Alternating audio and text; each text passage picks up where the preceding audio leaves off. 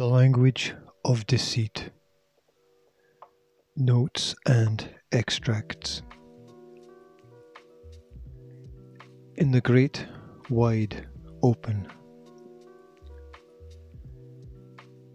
James Madison, the fourth President of the United States, called bankers the money changers. It was a reference to the biblical nature of the problem.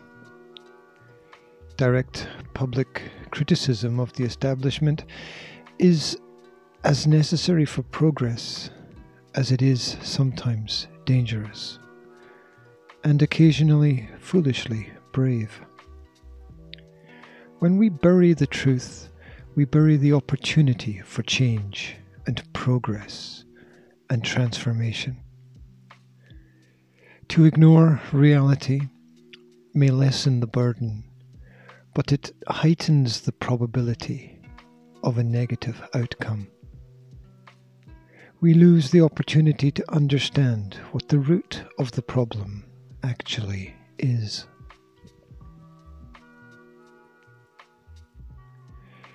The ability to change money is the ability to create opportunity and the ability to transform lives.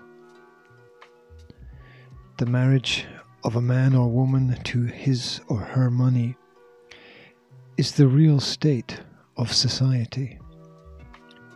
For better or worse, for richer, for poorer, in sickness and in health. As we rise, so we may fall. After World War II, a fiasco caused by the economic and trade sanctions and limits imposed on Germany at the end of World War I, the International Monetary Fund and the World Bank were created, with the full and enthusiastic support of the US government. This was planned by bankers as a part of a new world government that would pull on strings behind the scenes. This, of course, could be accomplished quickly as a necessity in a time of crisis. These organizations created a banking cartel composed of the world's central banks which gradually assumed the power to dictate credit policies to the banks of all nations.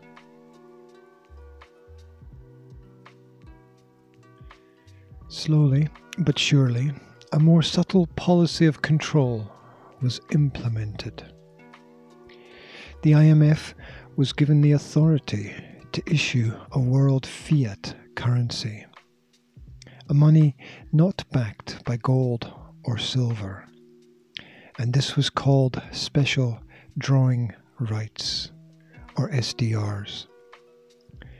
They created more than $30 billion in this currency, and nation states were forced, through one sided trade deals, to accept them.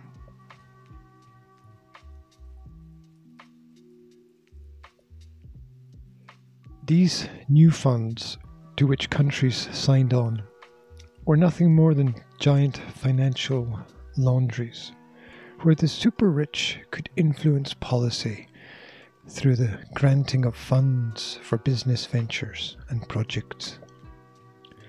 Of course, there would be stringent regulations in the contracts of exactly what behaviours would be required to receive this free money.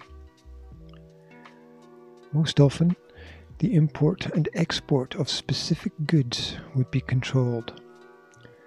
But there would also be stringent stipulations about the appointment of certain individuals to certain key positions in governments and corporations.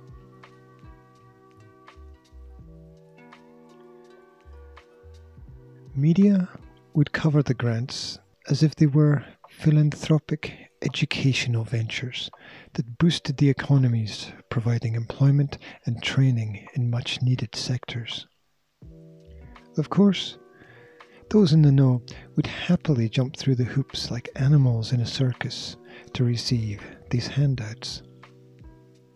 In return, the recipients kept their mouths shut.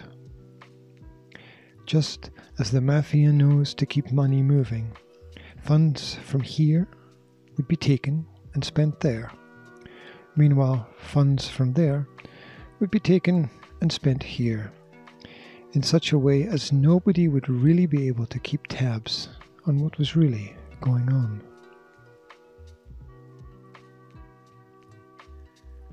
Little that we hear or see about money is actually true. The white shoeboy banksters have perfected their art of creating a wonderful mixture of fear, panic, and obfuscation. The smoke screens are everywhere. Offshore accounts, hedge funds, front companies, semi charitable foundations, dubious churches, large international transactions disguised as the purchase of art or under the guise of some sporting venture. Where there are large sums of money to be made, there are also lives to be lost, and hearts, or even arms and legs to be broken.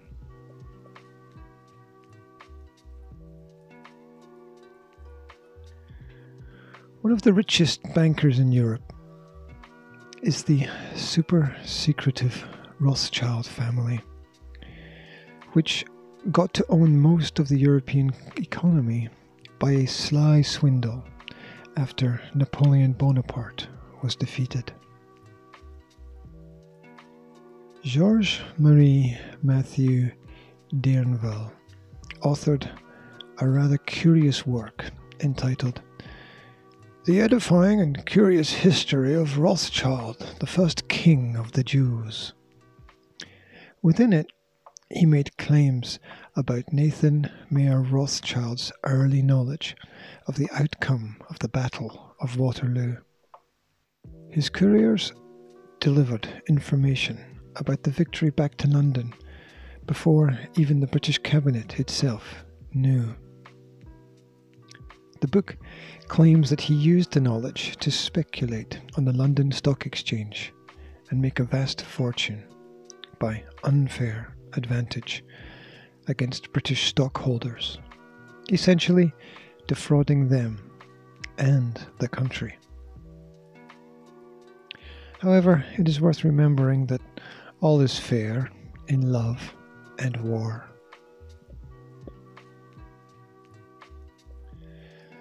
Other powerful bankers of note include the Warburgs, the Schiffs, the Morgans, the Rockefellers, the Aldrichs, a lot of whom retain their wealth customarily through intermarriage. The rich will argue that money is nothing more than opportunity and responsibility, whereas the poor may argue that money is nothing more than control and irrationality. Each projects the mirror of their own experience, and as a result, both views are limited.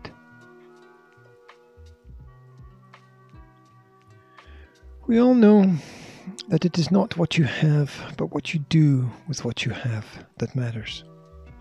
Just as it's not who you know, but how you communicate with who you know.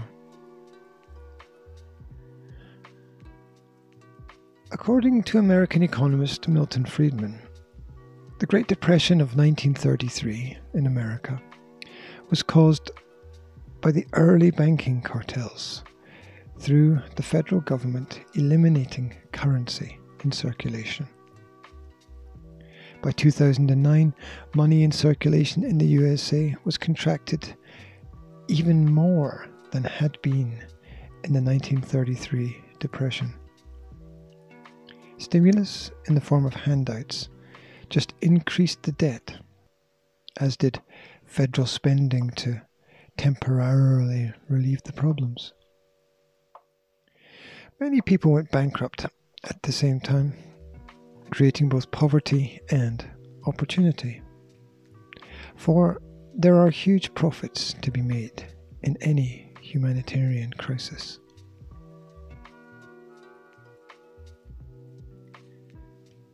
Everything that lives must die. This should apply to companies and corporations as much as it does to people. The fact is, a great reset occurs at least once for every generation. The economic crises experienced in the past and nowadays are the result of the money systems pushed by the wealthy bankers. Like punch drunk junkies, the quest for more only leads to the quest for more. Sadly, we have an economic system built on the gaming principle that somebody somewhere has to lose.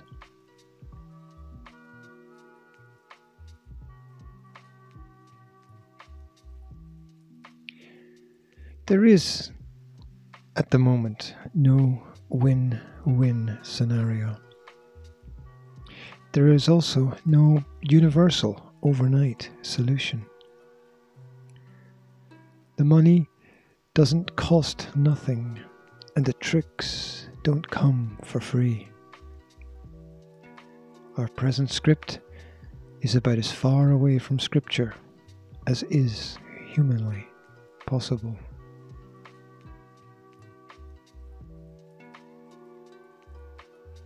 The language of deceit, notes and extracts.